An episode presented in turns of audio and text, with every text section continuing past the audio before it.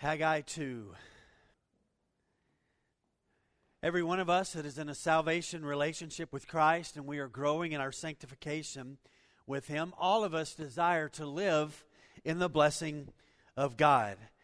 Now, when we speak of His blessing, we need to make sure that we understand the biblical manner in which um, that is expressed, and it's not an earthly one. It doesn't always guarantee that we're going to get the stuff of this earth, that, that our, there's going to we're going to live in the best place. We're going to have the best things. That's not what it's talking about.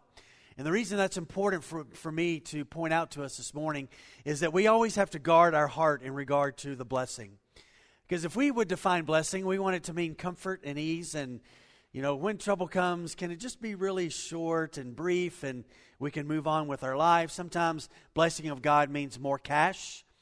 Give me more cash, more more opportunity for these, this thing, and that thing. Now, God blesses, we know that, um, but we need to make sure that we understand what it is, and we will see today um, a good perspective of that.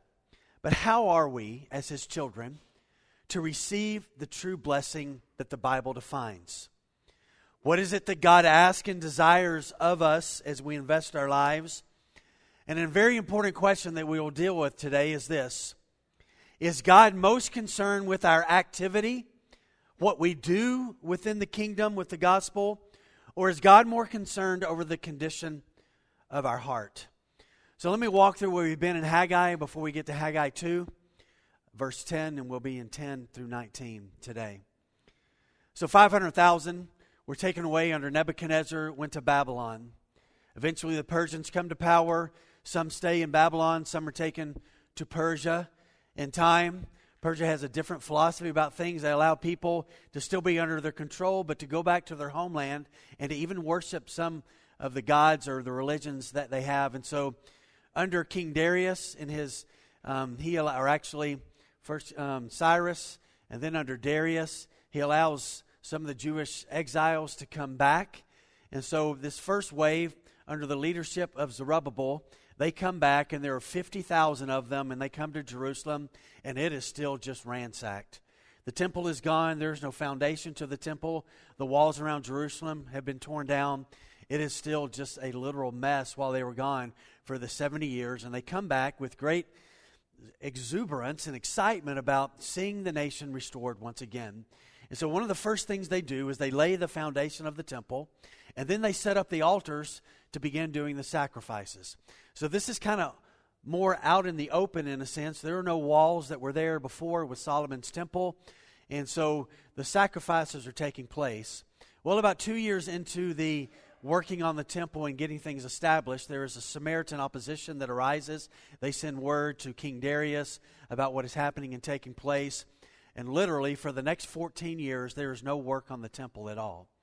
And what happens is the people naturally went back to focusing on their own lives when one of the first things that they were supposed to do is to rebuild the temple to get the worship because that was the lifeblood of the nation where they would come for all the festivals and all the focus and the sacrifices. And so, as the temple lie in ruins, they began to work on their own houses. And they began to say to one another in chapter 1, It's not time. And basically, what was behind that was all of this trouble, this opposition that was there. It must mean that it's not the right time for us to rebuild the temple, so we will wait. And so they began to well panel their houses and make sure that their houses were okay. They began to focus on their crops. They began to focus on their livestock and their grapes and all of these things to the great neglect. And for 14 years, they had neglected the work of the temple. And their, their selves and their own economic gain was the first important thing in their lives. And one day, God's had enough of it, and he speaks to Haggai, and Haggai goes to the people. And from the end of August until December the 18th, Haggai has four messages for the people, this remnant that has come back to remind them of what they needed to do. And so Haggai tells them God's not pleased with what's happening and taking place because um, we have focused on ourselves and we have not rebuilt the temple. And because of that, God has placed a judgment on us. And God literally tells through Haggai to the people in chapter 1 that He has withheld their crops from flourishing because they have neglected the worship in the rebuilding of the temple and they've made themselves the center of their lives to the great neglect of that. And so Haggai speaks to the people, it motivates them. They began the work and the process of rebuilding the temple. And then the second message comes from Haggai to the people. So they are about a they're about 30 or 40 days into to getting back into the work of the temple again, and their hearts sink within them because they recognize as they begin to put stone after stone on top of one another, they recognize that all of the gold that was there when Nebuchadnezzar came, it, it was all gone now all of the great glory of Solomon's temple, it's not there. And they realize in the first part of chapter 2, from 2, um, uh, verse 1 to verse 9, they realize this is not going to be Solomon's temple. And there were some who were there who remembered what Solomon's temple was like. They had remained alive, probably young children, and were taken away to Babylon. And now they have come back with this first wave of people, and they see what they're building this rebuilding of the temple, and it is not going to be the grandeur and the glory of Solomon's temple, and their hearts sink within them. And they think this, and it happens with our lives. And we made this application a couple of weeks ago. We look at our past, the glory of our past, the glory days, what used to be. Boy, boy, if I could just go back to that day, boy, you know, when I was skinnier or I could run faster or whatever the case may be. If I could just go back to those days, and we, we have this glorious look on the past, and we think because it seems like the future and the present are not going to be that great, if I could go back there. And so our hearts think, sink within us, thinking the future just doesn't hold much in our lives. And so they got caught up in that, and their hearts sank. And, and God, through, through Haggai, comes along and says, Hey, listen, I want to remind you of something. I'm about to do something with this new temple that I didn't do with Solomon's temple. As a matter of fact, what's going to happen with this new temple that you're building is going to have a greater glory to it than Solomon's. Now, it's not going to have the gold, it's not going to have the size, it's not going to be all that, but it's going to be something more unique, more powerful, more special than what Solomon did. So they began to work, and here's what God told them that my glory will be in this one. So, this temple that they begin to rebuild and get back to the task of is the very temple that Jesus himself will step into. He will teach in that temple. He will bring healing to a blind man in that temple. He will confront the Pharisees there. He will pray. He will point out incredible truth. So he tells this group of people, I'm going to do something in this work that you're doing um, that wasn't connected with Solomon's temple. And that would be another 550 years before Jesus steps into this temple, but he will step into this temple. And in his great glory of the Messiah, the long awaited Messiah will come. So, so the second message was get back to the work and be reminded it's not about, is it the fanciest building? Doesn't have to be the fanciest building. I'm going to do something in this that I didn't do before, so you do the work and you trust me. By the way, let me tell you this they didn't have the resources. 500,000 of them left, 50,000 of them have returned. They don't have the workers, they don't have the experience, they don't have the education and the skill and all of this. But you know what God does? God does God things. So you know what God does? There's a pagan king named Darius who's living in Persia, modern day Iran. And he hears about what's happening as they begin to rebuild. And guess who funds the rebuilding of this new temple? This pagan king named Cyrus. Cyrus, or Darius, excuse me. And he gets the backing of, and he sends the materials from all over the places that he is in charge of, and God does that, and he allows them to get the materials they need to eventually complete the temple. Well, we come to the text today, and it's the third message of Haggai, and there's an issue that's with the exiles. When they returned, they came back, I think, with the right mindset. We want to come back, we want to rebuild the city, we want to rebuild the temple. But they didn't come back. Watch this. Listen. It's a subtle thing. They didn't come back with a heart of repentance.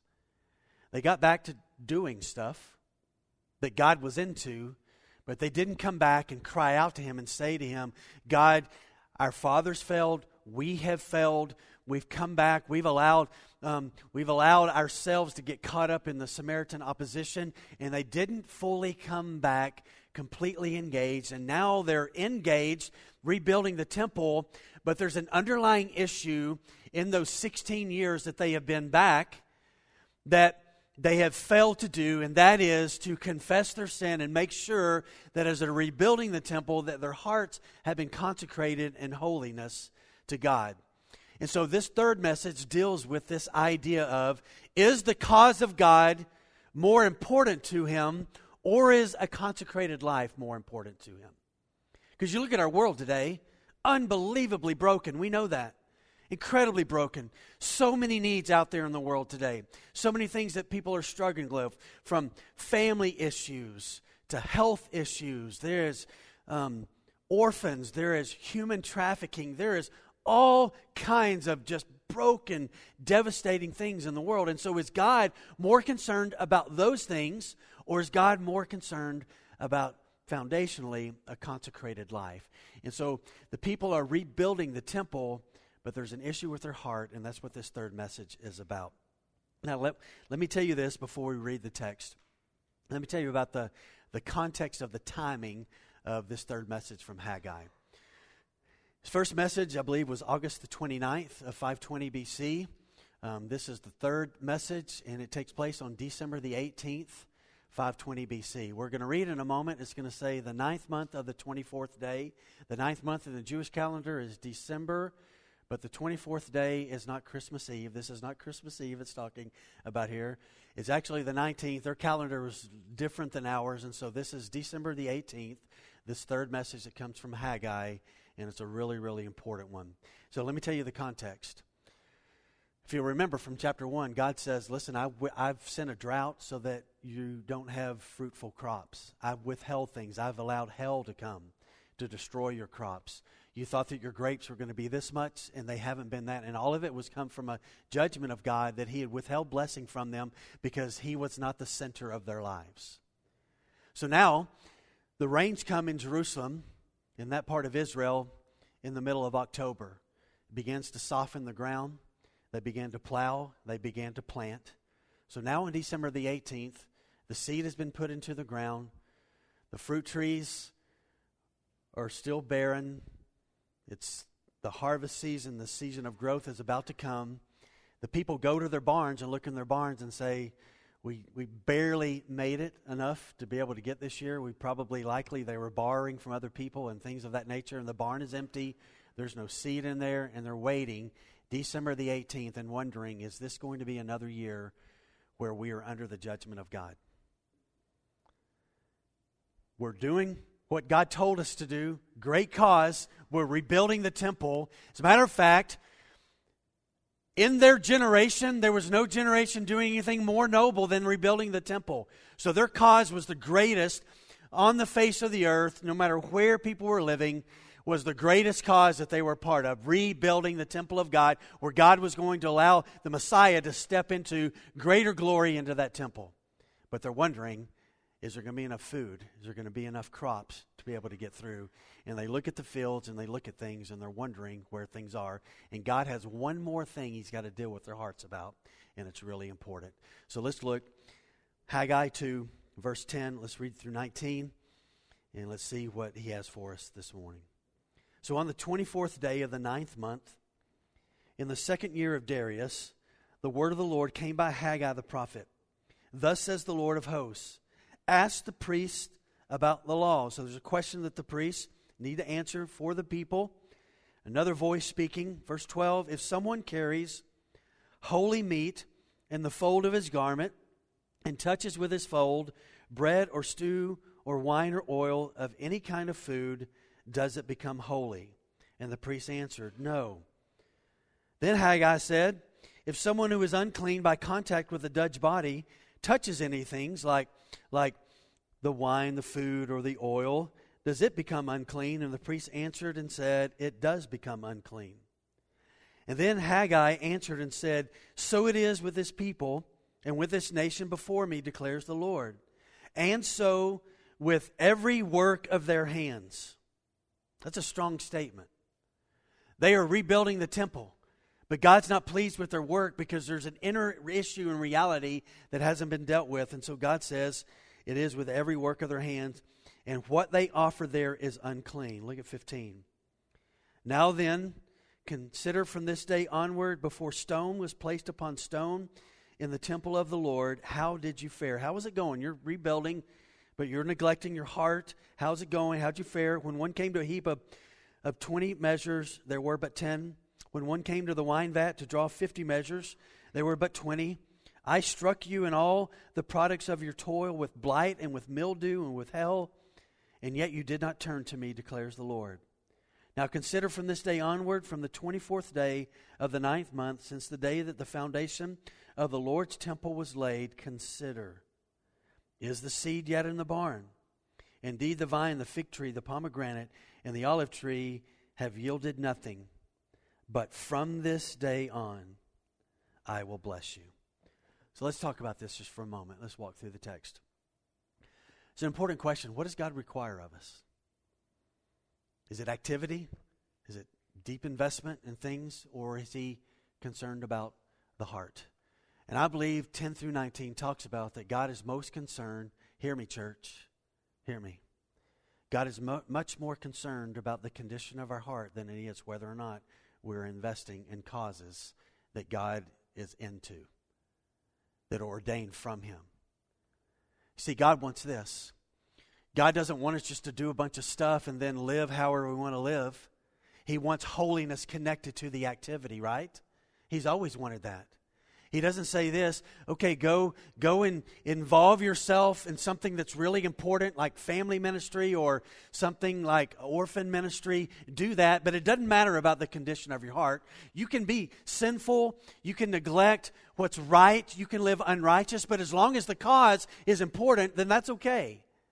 And so the question in the heart of this, and again, this book is so relevant. 520 BC these words were spoken. We have something permeating the American church today, and it's called the social gospel. Where it's, as long as we're doing good deeds and things like that, we don't really have to share the gospel. And it permeates, particularly the younger generation of church leaders that are coming up. This is kind of the mindset of some of that. As long as we're doing stuff in God's name, that it's okay, and there's a neglect to it. Like this I just spent a week in Ukraine loving orphans. If all I did this week was love orphans and did not tell them the gospel, then I did wrong. What orphans need more than clothing is they need the gospel. And so this is this is rising up with the younger generation of leadership in the church, and I'm not being hard on them from the standpoint of of um, of of not being hopeful, I, I, I, hope that there will be a recognition that the gospel first, and from the gospel, watch this, all of those things flow out of that. Gospel first, gospel demands us to care for widows, to care for orphans, to care for the poor, to feed the hungry. We've, we've put it upside down. We've turned it upside down, and that's that's where this people were. And God says, as you're rebuilding the temple, you need to know this. Um, I have a requirement of you, and the requirement that I have of you is not the great cause, but it's your heart. As you rebuild the temple, your heart has to be right. I want you to turn to Psalm chapter 51 just for a moment. I want to point out a couple things, and then we'll come back to Haggai 2. There's some great things to learn from David. If you remember, um, David um, had sent his army away. He had remained in Jerusalem. He should have been with the army late at night. He's a man, he's got idle time, he's restless. He goes out on the roof of the palace of the king and he looks down and he sees a woman uh, bathing. He calls for her. She comes. He has an adulterous relationship with her.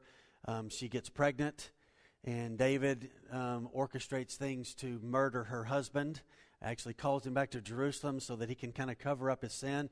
All the while, David knows and God knows what's happening. Nobody else knows but David and Bathsheba and some of the servants have gone to get her, and nobody has said anything. And David is going to the temple, making sacrifices. He's doing all the things that you need to do, but he's got a sinful heart. He's running the nation, but his heart is, is wrong.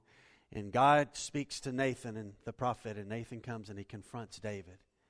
And David is broken over his sin. He recognizes what has happened and taken place and what's there.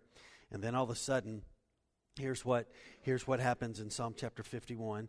By the way, let me, let me just point this out before we read this. Um, these Psalms were written as songs, they sang these. So, what's, what's, the, what's the honesty of David here? David has sinned greatly He's been confronted. He confesses his sin. He asks God for great mercy, for God to cleanse him and to do this work in his heart. And then he writes a song about it because he wants to teach the nation don't do what I did. And they would sing this song of confession, this honest confession about what happened with David um, in this. Look at verse 1. David says, Have mercy on me, O God, according to your steadfast love.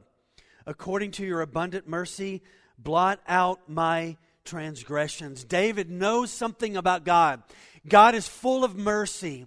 God has something that He can give, and what a sinner who's been caught in a sin has just been broken over it needs to come to God and say, God, I need you to do something in my heart that I can't do. I need your mercy to fall upon me again. And so he knows that God is a great mercy that pours out this mercy to sinners. And so David asks God what he knows is available from God. Look at verse 4. Not only does David ask for mercy, but deeply and honestly, he acknowledges his sin before God. He doesn't try to sugarcoat it, he doesn't underestimate it, or he doesn't blame somebody else or something else. Look at verse 4. Against you, you only have I sinned and done what is evil in your sight. And because it's that, David says, so that God is justified in his words and he's blameless in his judgment because it's God who we've sinned against. And so when God brings the judgment upon David, whatever God wants to say, whatever judgment God brings, it's right because David has sinned against God. And so he just honestly says, I, I've sinned against you. And then look at 13. David's genuine repentance is seen not only in his sorrow and his brokenness, but he earnestly asks for the opportunity to teach others what he has learned from his error so that they will not buy into it as well and fall prey to it. So in verse 13 it says this Then I will teach transgressors your ways, and sinners will return to you. Now go to 16. David teaching us about how do we get things right when things have been wrong. For God, you will not delight in sacrifice, or I would give it and you will not be pleased with a burnt offering. The sacrifices of God are a broken spirit, a broken and contrite heart, O God, you will not despise. See, David, listen, church. David sees the natural human tendency is to try to settle the account with God.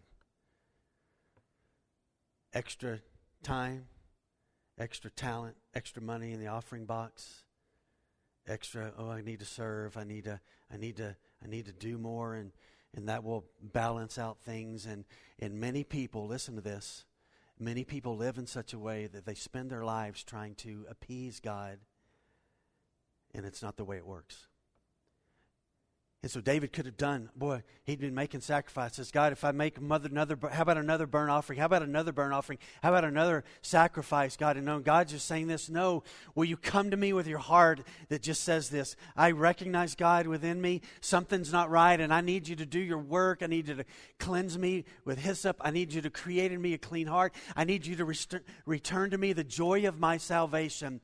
And so David models for us what the people should have learned. And that's the case always with me. I don't know about you, you may have mastered this, but I sometimes just don't seem to learn from watching and reading the mistakes of others. I just seem to find myself in the same thing that they're doing. So this group that's come back, they have been sent away because of sin, and they what? They didn't come back to the land. They came back with the right motivation, the right emotions, to the right city, to the right cause. But they came back and didn't lay their heart down and say, God, break me. We have sinned against you only, and we need you to do it. And so, watch this.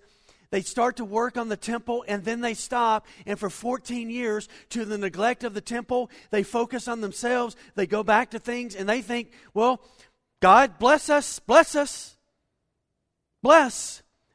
And God says, No, I'm not going to do that. I must be the center of your life. I bring blessing to obedience. And they just think we can just go on and on and on, and God's going to be okay with this. And God has brought judgment. He sent hell, He sent drought, He sent um, other mildew and, and mold and, it, and it's robbed their crops. And, and God says in the text through Haggai, I did all this and you didn't return to me. You didn't get it. You didn't get it that I bless obedience. And so your heart has to get right. So I want to say to us, church, hear me today.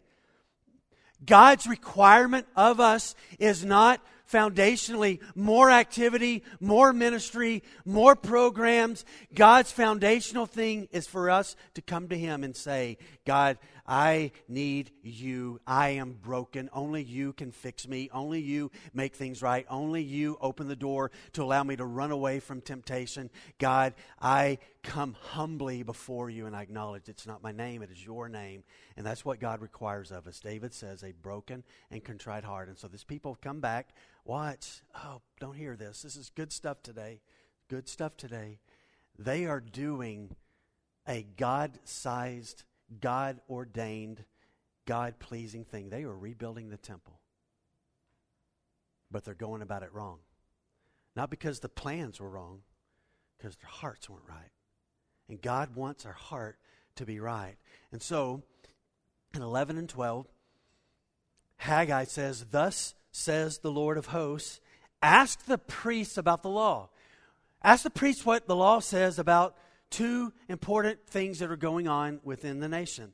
So look at 11 and 12. So thus says the Lord of hosts, ask the priests about the law. If someone carries holy meat in the fold of his garment, and he touches with his fold bread or stew or wine, or oil or any other kind of food, does it become holy? And the priest answered and said, No, it doesn't. So, watch what happens.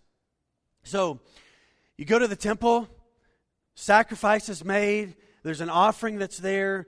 It's been made to God. There's meat. It's, it's holy because it's been consecrated to God. And you are to take it and put it in your shirt. You got a T bone right here. And you're walking back from the temple and you're going back home and you take it back home and you pull it out of, the, out of, out of your shirt and it touches some bread, it touches the oil, and because it's holy, because it's been sacrificed to God, does that holiness and righteousness transfer to the bread and the oil and the wine? And the priest say, Oh, are you kidding? You don't transfer holiness that way. And then he asks the question, well, well, what about if somebody goes and touches a dead body? which the law speaks about that there were some things you had to do if, that was a, that happened and took place. And then they came home and they touched their bread after they touched a dead body. Would it make the bread unclean? And he's, the priest say, "Yeah, it does." There is a transfer of the unrighteousness to that that corrupts things, and so yeah. So there's two illustrations here that are really important to see. So the priests answer correctly to say, "No holy, uh, holiness." is not contagious, it's not transferable like that. So let's, let's talk about this just for a moment. Flu season is around the corner. Aren't you excited? It's coming. You school teachers know about this really well. So you come to church, if you get the flu, come to church on a Sunday morning, and we're going to gather 10 people who aren't sick, and we're going to all breathe on you. We're going to put you in the middle of the circle and we're going to breathe on you from our good health into your bad health. Are you going to get well? No. So this is what Haggai's saying. This is what God's saying. He's saying, listen, you, you don't you don't get well, watch, you don't get well from your sin just by being in a great cause like rebuilding the temple or a, around a bunch of righteous people. Righteousness doesn't get transferred that way from other Christians. I love Mark Verlander. He's one of the godliest people that I know. I don't need Mark Verlander's godliness, I need Jesus's. But his godliness refines my life and, and, and points me and reminds me of what's good and what's right. And so, so I don't catch godliness from Mark. I had to sleep in a bed with him twice last week. So, because he's godly, did that nearness get passed across the bed under my covers to me. No, no. Doesn't work that way. But if you are dirty and you touch something else, you do transfer the dirtiness and the unrighteousness. So watch. God calls us third, secondly, always calls us to examine the word, and then God communicates this very clearly. He values the condition of our heart over the cause that we may be invested in. And that's what was taking place with the people. So I want to talk about that just for a moment. Sin contaminates everything around it. And we foolishly deceive ourselves if we conclude that we can come before God and please Him without first consecrating our lives in holiness before Him. And so, over and over, the scripture, I believe, stresses this point that He will not bless spiritual activity or sacrifices that do not come from a life that is surrendered to Him. Well, I want to start a ministry. And I want to start this ministry and I want to do something, but I'm going to I'm going to watch pornography all the time and I want God to bless what I'm doing.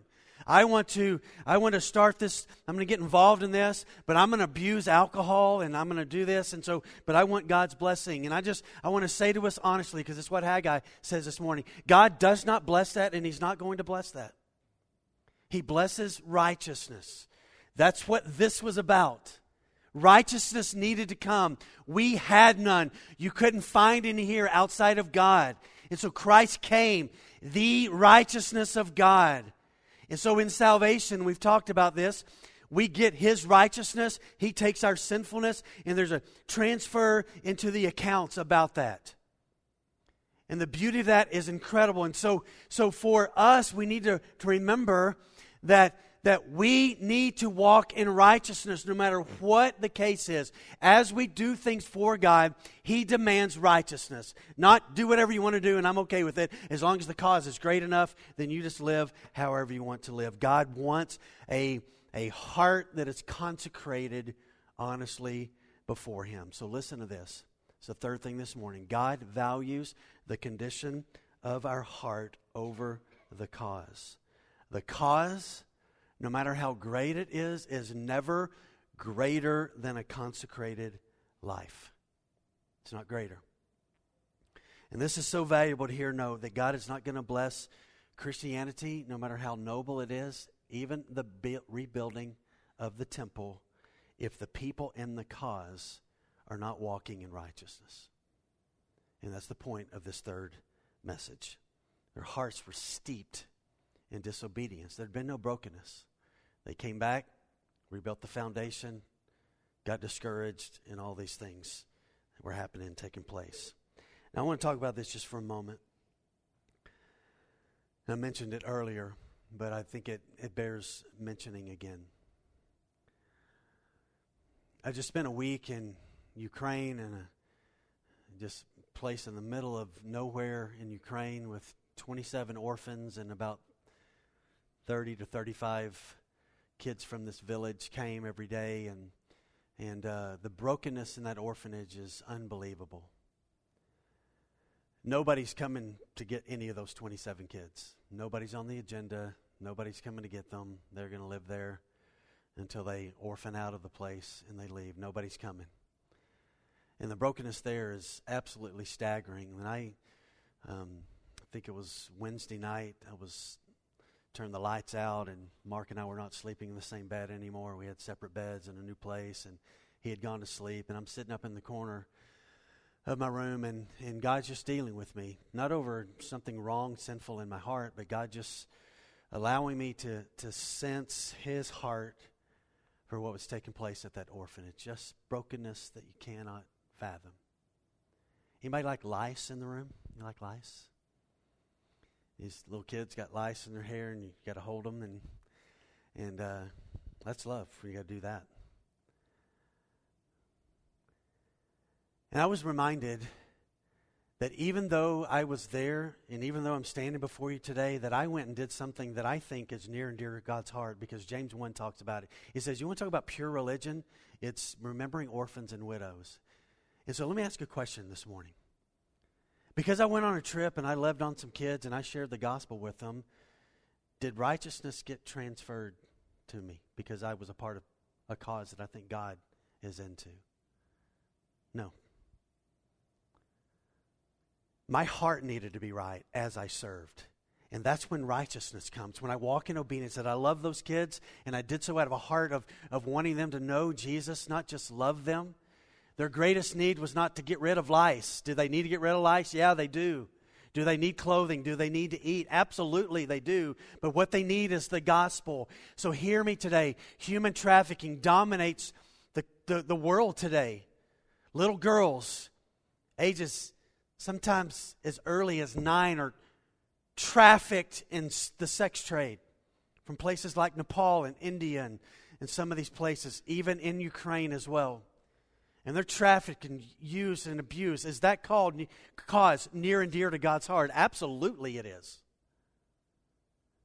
But here's the danger that the causes that are near and dear to God's heart become the sole focus without ever telling anybody that there's a God who created them and does have a plan for them in the midst of the chaos and the yuck and the slime and the evil and the darkness of the world. There's a God who loved them in such a way that he came, that he would, he took that unrighteousness and put it in his account and he became sin for us on the cross. And so for us today, hear me, younger generation, hear me. We're going to be gone one day and y'all are going to be the leaders of the American church. It's not the causes of the gospel that should drive the church. The gospel drives the church. And when the gospel drives the church, the church meets the needs of the poor and the orphans and the widows. And we have flipped that. And so there are people, churches, who are involved in causes and they never share the gospel. And this is what's taking place in Haggai. Watch. They're rebuilding the temple without ever repenting. And so, so, so Haggai says, hey, ask the priests this. Just because you're doing a holy act, does that make you holy? Does, does that rebuilding of the temple, righteousness, get transferred onto you? No. But here's what you're doing you're coming every day, building stone upon stone, and you're dragging dead corpses and unrepentant heart into this temple. And if you can't, David says it in Psalm chapter 24.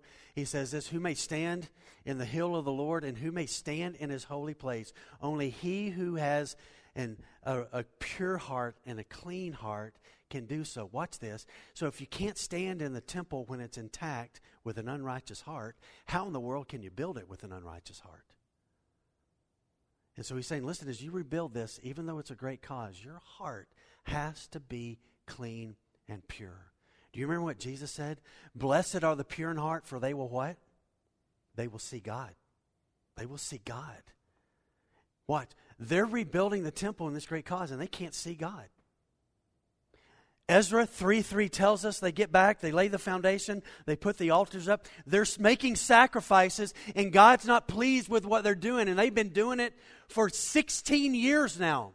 Two years when they first get back, now 14 years of delay, and they're doing all this, and God's not pleased with it because they didn't come back and say, God, we confess our sin. And they attribute it probably, I'm having some bad luck, whatever the case is. And God says, No, I want to tell you why. When you go and you want 50 vats of wine and you only get 20, I want to tell you why. Because I'm not blessing what you're doing.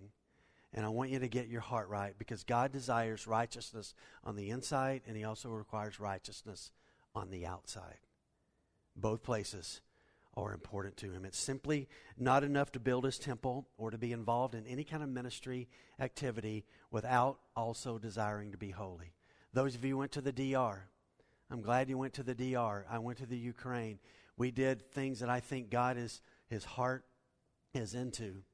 But if we went and did that, with an unrighteous heart, then we did it wrong.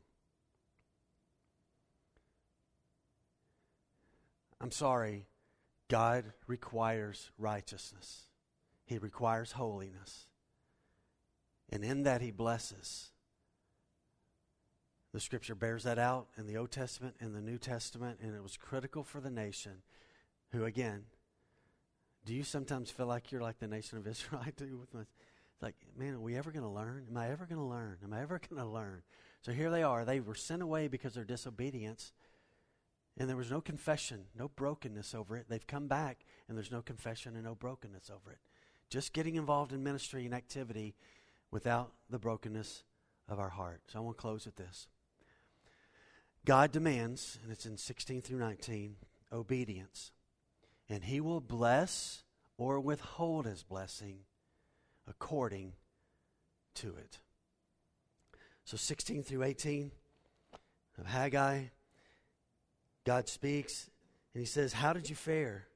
You were putting stone upon stone in the temple of the Lord. How did you fare? When one came to a heap of twenty, there was but ten. When, when one came to the vine vat, the wine vat to draw fifty measures, there were but twenty. I struck you and all the products of your toil with blight and with mildew and with hell. Yet you did not turn to me, declares the Lord. So consider, listen what he says consider from this day onward, from the 24th day of the ninth month, since the day that the foundation of the Lord's temple was laid, consider this. Is the seed yet in the barn? Indeed, the vine, the fig tree, the pomegranate, and the olive tree have yielded nothing. Notice what he says, or look at the first part of 19. Wait, or the last part of 18. Since the day that the foundation of the Lord's temple was laid, consider, is the seed yet in the barn? He goes this. Now watch this. So they have laid the foundation. They laid the foundation of the temple, and they're got the altars going they're making sacrifices they're doing the stuff and, and, and they're going and then there's samaritan opposition and god says here you did not come back and consecrate your heart to the work you just came back and did the work and i ask for obedience and, and brokenness and righteousness and holiness that's why there's not a temple here i brought judgment upon you through nebuchadnezzar because of the unrighteousness of your of some of you and your fathers and so now you're back and you haven't come back to get the heart right. You're just doing the stuff. And so, watch what he says there. Since you laid the foundation of the temple, go check out the barns. Have I blessed or have I withheld blessing? You could go to the barn and you could see that I've withheld blessing because something has been wrong in your heart. So he says, go and check. Each year you barely have enough to get by, probably having to borrow from neighbors and other family members. And so now the, Jerusalem rains have come through, it's softened the ground, they have planted the seed, and they could go out to where the trees were and in the fields and where the grapes grow. And they're wondering this. Watch. They're wondering this. Is it going to be like it was the last 16 years? We're going to have more drought, we're going to have more trouble. And God says, I tell you what, if you'll consecrate your heart, then I'll bring the blessing. I'll bring the blessing. And so God demands obedience, and He will bless or withhold His blessing according to it. And this group had slipped into the wrong priorities, putting their own pleasure and their own comfort ahead of God's kingdom, and they needed a priority adjustment. And so Haggai speaks in the midst of that. And it reminds them this work is important. Jesus, the glory of God's going to be greater in this temple. So it's a holy work. I'm going to put my glory in this. Um, but you need to know this. I'm going to continue to withhold my blessing as you build this in your on your crops and on the stuff that you're doing because your heart is not right. And so December the 18th, 520 BC, they would be able to look back because what happened in the spring was guess what came? God's blessing came. They got their heart right. You can see later on in Ezra, they gathered in the courtyard and he reads the law all day long. They came and gathered and everybody stood. Watch this. In the rain, they stood. In the rain while Ezra read the law. And they got their heart right and they consecrated themselves and they got things in the right place. So let me close with a couple thoughts. Two really important principles I think should be noted as we close here. And the first one is simply this God being first in our life is the most important thing that we can do. He must be the center of our lives. That was their issue. They came back and He was not the center of their lives. They didn't come back in brokenness. Um, and God's blessing comes from Him being our life and allowing Him to be the center in every part of our lives. And without God's blessing, I'll say this our work is just filled with frustration just filled with frustration. Let me say this. About to get real honest in the room here. Some of us in the room may have struggled, struggled financially most of our lives, and we've tithed, and we wonder, does God bring blessing to tithing? Could it be possibly that we've been tithing, doing exactly what God says, and yet living a sinful life, and God doesn't bless that. Doesn't mean that you're going to have lots of money in your bank account. Doesn't mean that at all. It just means that it won't be such a struggle. And so, Him being the first priority in our lives is absolutely critical because God's blessing brings about the kind of results that are far different than anything we could plan, any kind of efforts that we would do, any kind of abilities, any kind of math. Do you remember one day in John 6, Jesus was out on a hillside and 5,000 men came. It's estimated maybe 10,000 people are there. And it's late in the day and it's time for supper. And Jesus turns to the apostles and says, Hey, go get some food for these people. And Andrew's like, and or Philip, he turns to Philip, and Philip's like, Hello, Jesus. Uh, there ain't no 7 Eleven around here. There's no mini tacos down the road that you can go buy. There's no slices of pizza. You know, there's no popcorn. There, there's no nothing. We can feed these people. We can't, we can't do anything. Well, what do you got? Well, um, there's a little boy here. Smartest person among 10,000, little boy. He'd probably heard Jesus preach before and knew that, man, that guy preaches all day long. I'm bringing a lunch. And so he's brought a lunch, and they find it, and they bring it, and watch this. They put it in Jesus' hands, and he blesses it, and it meets the needs of everybody. And I wonder what God might do in our lives, in our church's life, if we just simply, in a broken heart, just really gave our lives to Him. Not in salvation, but in sanctification. And just yielded, just yielded, and just laid it down.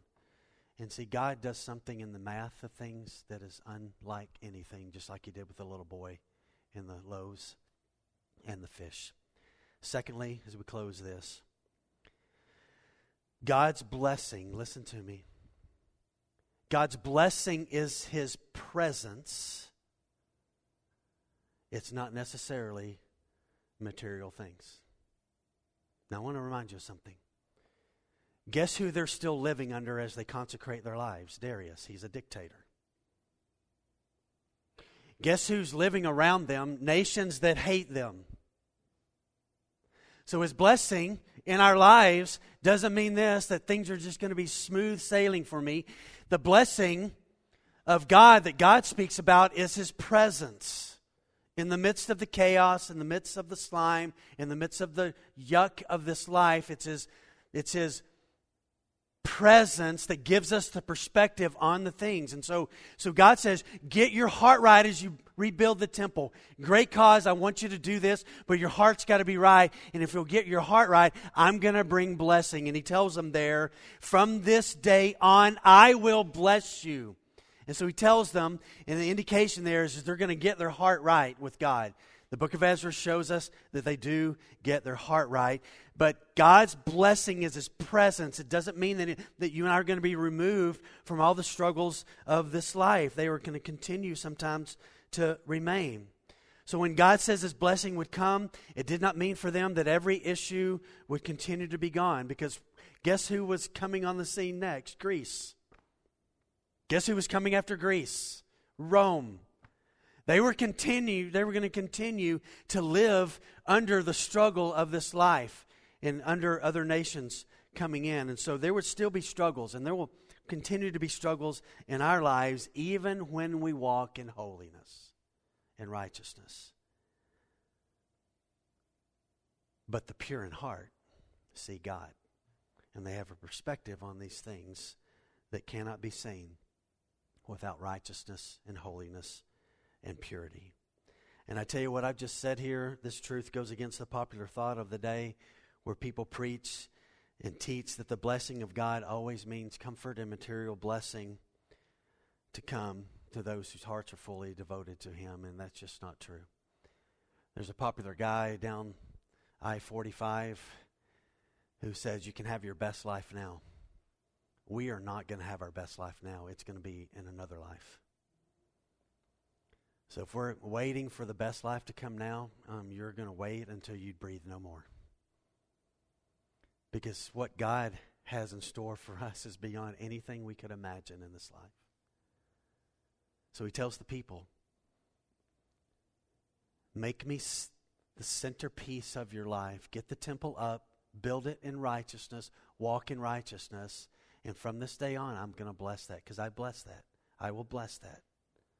I will be a part of righteousness and holiness. And so, as we close, I just want to remind us we must never think that gospel centered causes like orphans and widows and the poor and, and the homeless, though they are, gosh, God's, God's, God's into those things. Those things are near and dear to his heart.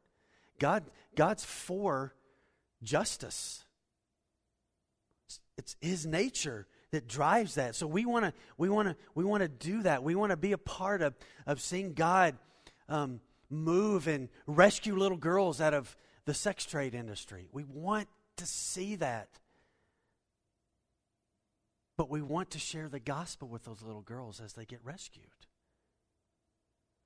We want to share with the homeless person that there's a God who cares, and there are believers and churches who want to help see the restoration of that. And so we cannot ever think that no matter how grand the cause is, that if you do the cause without sharing the gospel, you're just doing man's work.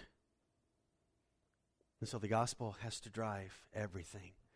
And that's what these people needed to do. They, they, they, they weren't there yet. They didn't come back with a broken and contrite heart. They were doing a part of the great cause, but their heart wasn't right, and they needed to get their heart right. So here's what we're going to do we're going to sing a song here in a moment. It's the song More of Jesus that we um, have been doing for a number of months over the last year now. And I want to ask you if you're like them. You've been busy, busy, busy for God.